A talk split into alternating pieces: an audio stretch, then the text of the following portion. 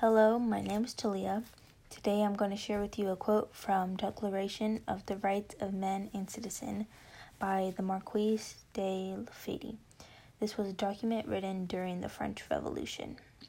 Here's the quote Men are born and remain free and equal in rights. Social distinctions may be founded only upon the general good. What this quote is saying is that all men that are not people of color, white men, or are equal and have rights.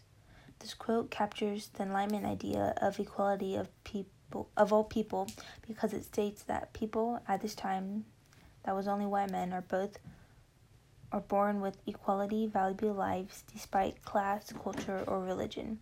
This did not include women or people of color.